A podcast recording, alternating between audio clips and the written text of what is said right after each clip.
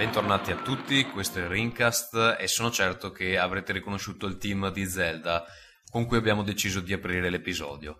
Quello che probabilmente non avete riconosciuto è eh, il gruppo che ha lietato i fan in sede live con un team così insolito.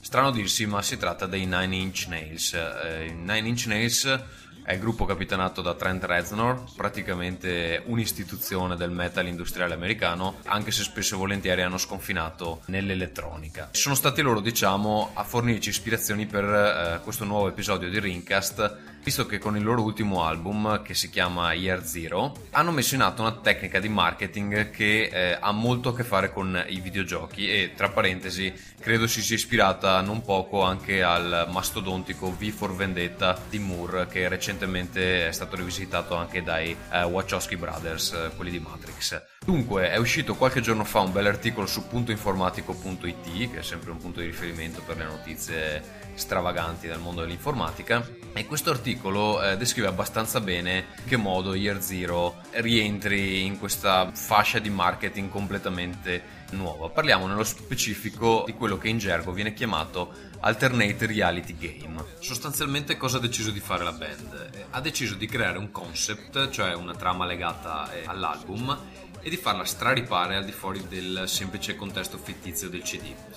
Allora, tutto è iniziato con delle chiavette USB abbandonate nei bagni dei locali dove la band eh, suonava. Queste chiavette USB contenevano dei pezzi nuovi che i fortunati scopritori ovviamente provvedevano prontamente a diffondere nella comunità di fan tramite internet chiaramente. Dopodiché sono passati a distribuire delle magliette con degli artwork anomali, cioè con delle lettere strane o evidenziate. Qualcuno ha scoperto che eh, indagando meglio questi artwork venivano alla luce degli indirizzi web, mm, ce ne sono almeno tre, sono se volete dare un'occhiata iamtryingtobelieve.com, freerebelart.net e opensourceresistance.net e questi siti web fanno riferimento a un paese eh, oppressivo e eh, distopico, nello specifico l'America, che tra l'altro avvelena i suoi cittadini con una sostanza disciolta, disciolta nell'acqua. In uno dei siti trovate una testimonianza di un interrogatorio. Niente, allora uno di questi siti di propaganda eh, antigovernativa invita alla registrazione, chi lo fa lasciando il proprio numero di telefono, ovviamente deve essere un telefono americano, viene richiamato e è avvisato di essere stato schedato come terrorista e finito sulla lista nera del governo. Tra l'altro lo slogan che compare è uh, You choose to fight America, America is fighting back, quindi hai deciso di combattere l'America, l'America risponde. E addirittura attraverso il gioco eh, in aprile alcuni fortunati utenti sono stati avvisati attraverso dei messaggi abbastanza criptici eh, di farsi trovare a Los Angeles in un determinato luogo dove a sorpresa la band ha tenuto un piccolo concerto se non fosse che il concerto è stato subito interrotto da forze dell'ordine che si presumono eh, fittizie ovviamente per aumentare l'immedesimazione. Ora, al di là della qualità dell'album, che comunque è abbastanza buono anche se non è il migliore della band, è assolutamente esemplare la tecnica di marketing utilizzata, direi quasi d'avanguardia e eh, possiamo senza dubbio dire che l'ispirazione è venuta dai videogiochi, in quanto esiste mh, perlomeno un altro esempio di alternate reality game che Ring in un passato non troppo remoto eh, ha avuto modo di testare. Allora il gioco si chiama In Memoriam e ne parliamo in collegamento con Valentina Paggerini. Ringcast Interview. Ciao Valentina, come, come va? Ciao a tutti, molto bene. Allora, io direi magari iniziamo con le presentazioni per chi non ti conosce, cioè tutti, credo. Esatto. Io mh, mm, sono un membro, come dire, un sei un membro fittizio della mailing list di Ring, un, è un... Uh... Esatto, un bot praticamente. l'unica donna, ci teniamo a precisarlo però. Sì, l'unica donna, sono stata ammessa appunto perché sono donna, non per altri meriti particolari. E, um, al, momento, allora... al momento lavori allo Yulm, vero? Sì, lavoro allo Yulm, sto facendo un dottorato di ricerca sulla narrazione ai videogiochi e nel frattempo collaboro anche con Ubisoft eh, come interactive writer. Eh, questo è un, magari un argomento che vedremo in futuro perché è abbastanza interessante. Comunque io mh, adesso ti ho contattato mh, perché tu nella tua tesi di laurea eh, hai diciamo visto dei dettagli di In Memoriam, eh, l'hai diciamo sviscerato e ci sono molti punti in comune con questa vicenda che ho appena raccontato dei Nine Inch Nails, giusto? Sì, esatto. Se, In Memoriam può essere visto come un, un po' un precursore degli alternate reality Games. In che modo? Perché eh, si basava esattamente su questo concetto, cioè tu installavi il gioco e per risolvere degli enigmi che c'erano all'interno del gioco eh, dovevi consultare internet, dei forum, dei siti web sia fittizi che reali. E, ma ha avuto un discreto successo e hanno fatto anche una specie di cioè, il, il gioco è del 2004, tra l'altro lo avevamo recensito in Ring numero 10, che appunto gli ascoltatori possono scaricare volendo da idv.splendor.com, è ancora disponibile.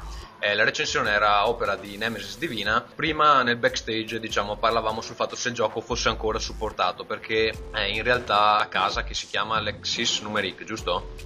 Esatto. Eh, aveva creato dei siti fittizi dove mandare gli utenti e poi vabbè uno poteva andare anche in siti reali, realmente esistenti per trovare degli indizi tu dici che comunque i siti che erano stati creati all'epoca... Sì, credo che i siti web che siano stati creati per il gioco siano ancora supportati su internet, perché alcuni effettivamente sono fondamentali per andare avanti. Altre informazioni invece si possono trovare dovunque, c'era da cercare delle tabelle sulla tavola degli elementi, degli elementi sulla tavola degli elementi e poi le informazioni in generale sulla filosofia ermetica che si possono trovare mm. dovunque. Io eh, mi ricordo che all'epoca appunto Nemesis che aveva scritto la recensione era incappato sul sito di un'agenzia di viaggi greca e aveva chiesto a loro che non c'entravano assolutamente niente con il gioco eh, una traduzione di, di, alcune parole in greco perché gli servivano per andare avanti. Quindi mh, giocando a esatto. generi di giochi puoi coinvolgere anche gente che non c'entra niente, insomma, giusto?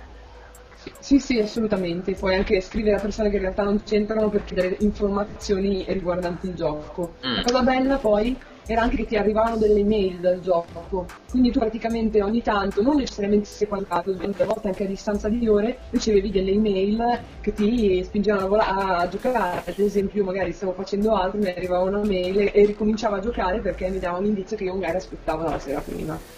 Ma ascolta, e di mh, giochi più recenti su questo genere hai notizia, no? Perché sostanzialmente la tecnica non, non ha avuto tanto sviluppo in ambito ludico quanto più in ambito pubblicitario, no? Esatto, praticamente è una tecnica questa degli alternate reality games che è stata da Nokia, mi sembra avesse fatto qualcosa del genere, per cui tu ogni giorno devi andare sul sito, giocare, poi cercare informazioni anche su fonti che non erano necessariamente internet. In maniera indiretta c'è quel sito famosissimo di I Love Bees che riguardava il lancio di Halo 2, giusto? Esatto. E, ehm, e ci, diciamo che sono proliferati poi gli alternate reality games, però non a livello commer- commerciale di vendita, nel senso che eh, adesso sono disponibili su internet, c'è anche un sito che è ehm, www.argn.com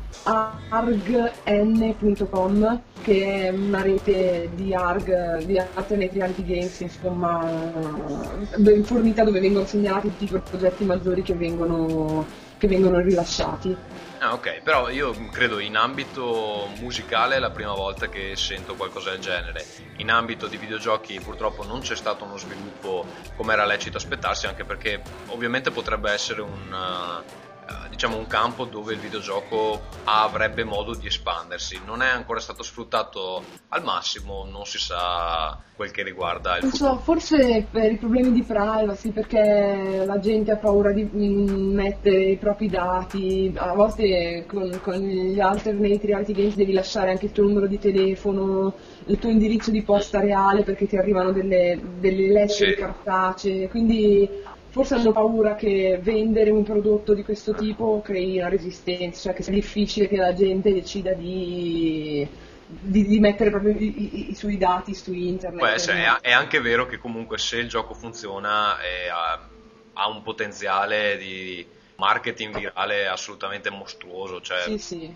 rispetto ad altre forme più standard Comunque, beh, adesso che, che, vai a lavorare in uh, Ubisoft, uh, proponi, proponi, l'idea di nuovo, vediamo se si riesce a riportare in auge qualcosa che, che è stato abbandonato in maniera um, un po' troppo frettolosa, forse, no? Eh sì, speriamo.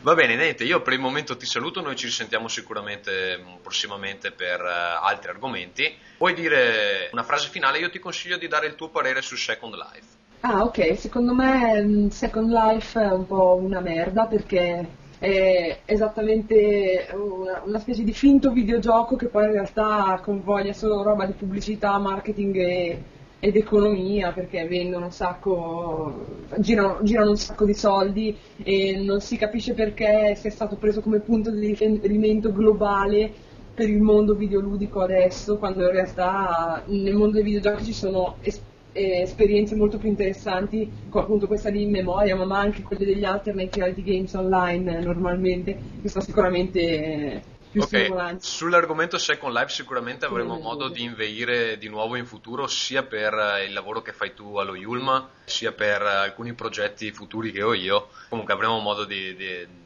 ritornarci. Insomma, per il momento ti ringrazio, ti saluto e direi di andare con eh, il terzo episodio del Davide Videoludico. Perfetto, grazie, ciao a tutti. Ringcast interview. Ringcast interview. Rincas presenta Nero Davide. Riassunto della puntata precedente. Il Davide sfreccia nella notte intrappolato in pensieri labirintici tipo quanto fa 1 più 1 e serve un iPod per ascoltare Rincast o forse basta un qualunque insusso riproduttore audio. Incapace di darsi delle risposte, si diletta con la musica di Satana. Parcheggiata la duna, si addentra impavido e tonitruante nel bar Akuda, il lurido locale del porto dove Dazel lo sta aspettando. Il Davide aprì la porta del locale come se fosse lo straniero dagli occhi di ghiaccio, ma più con la faccia da Totoro strafatto di crack. E giusto per non farsi notare, sparò due colpi in aria. I macrocefali avventori furono bruschi nel loro voltarsi ad osservarlo. Gli occhi vermiglio infessurati reduci da una strigliata da parte del dottor Kawashima. Poi si sfilarono il pennino dall'orecchio e tornarono alle sottrazioni e dal whisky. Il nostro eroico eroe si avvicinò al bancone con la leggiadria del lottatore di sumo Edmond Honda, nella sua celebre mossa della craniata volante. Il barista lo fissava con un interesse di livello Discovery Channel, mentre strofinava energicamente dei bicchieri puliti con un canovaccio sporco. Ho sete. Versami del nettare buon uomo. Spiacente, ma dopo le 23 serviamo solo patetici uomini singoli in cerca di spornie triste. disse il barista. Davide mostrò all'esercente il suo patentino di single, con tre timbri di tentativi di suicidio. Questi sbuffò e acconsentì a versargli dell'ottimo chinotto caldo al tamarindo. Attraverso il fumo sprigionato dalla dissetante bevanda, il Davide scrutava attentamente gli avventori del bar Akuda. Ad un tavolo sedeva una donna bassa, con il vestito sbrilluccicante, brutta ma antipatica, una specie di incrocio fra Jessica Rabbit e Hugo. È sicuramente Dazzle. O almeno è così che amo immaginarmela. disse il Davide. Al suo fianco sedeva un uomo calvo, vagamente negro. Fissava ipnotizzato il televisore che eiaculava sentenze. Senza proferir favella, il Davide prese posto accanto a loro.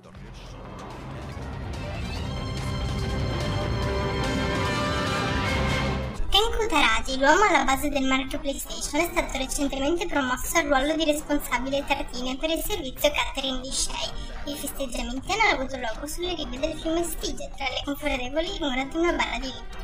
Sono offerta agli ospiti della serata fans e volontari deliziosa acqua alla spina. Lo hanno sostituito perché era un debole. Il Davide era scosso dal vorticoso susseguirsi degli eventi e dalla mole di informazioni che stavano giungendo in suo possesso. Dazzle, chi è costui? È Mystery Man. Il mio cervello sovraccarico sta cercando una via di fuga fra gli alveoli nasali. Davide, so che stai indagando sul successo di Wii. Lui ha avuto successo? Non prendermi in giro. Davide, è il caso su cui stai indagando per conto di Sony. Smettila di fornirmi informazioni.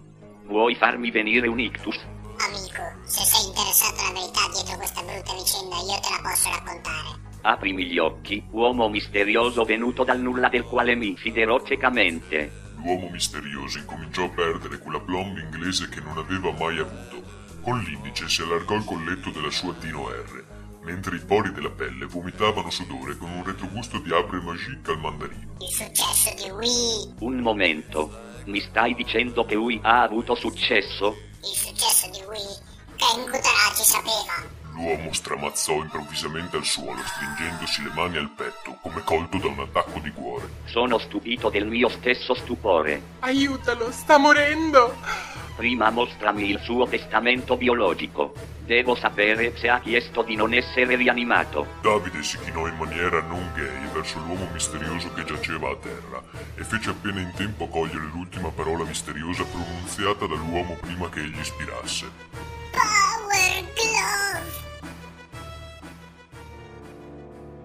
Nero Davide torna prossimamente, solo su Ringcast. Velocissimo, in chiusura vi segnalo ancora una volta il nostro indirizzo email, è ringcast.gmail.com, scriveteci e eh, vi risponderemo. E vi ricordo il blog eh, di riferimento per quanto riguarda Ringcast è idv.splinder.com, lì trovate tutti i vecchi numeri di Ring, potete anche ascoltare il Ringcast in streaming. Vi ricordo che Ringcast lo trovate sia su iTunes che su genainc.com e soprattutto da eh, pochi giorni lo potete trovare anche su Last FM. Fate una ricerca Ringcast, lo troverete sicuramente. Io vi ringrazio, alla prossima. Ringcast.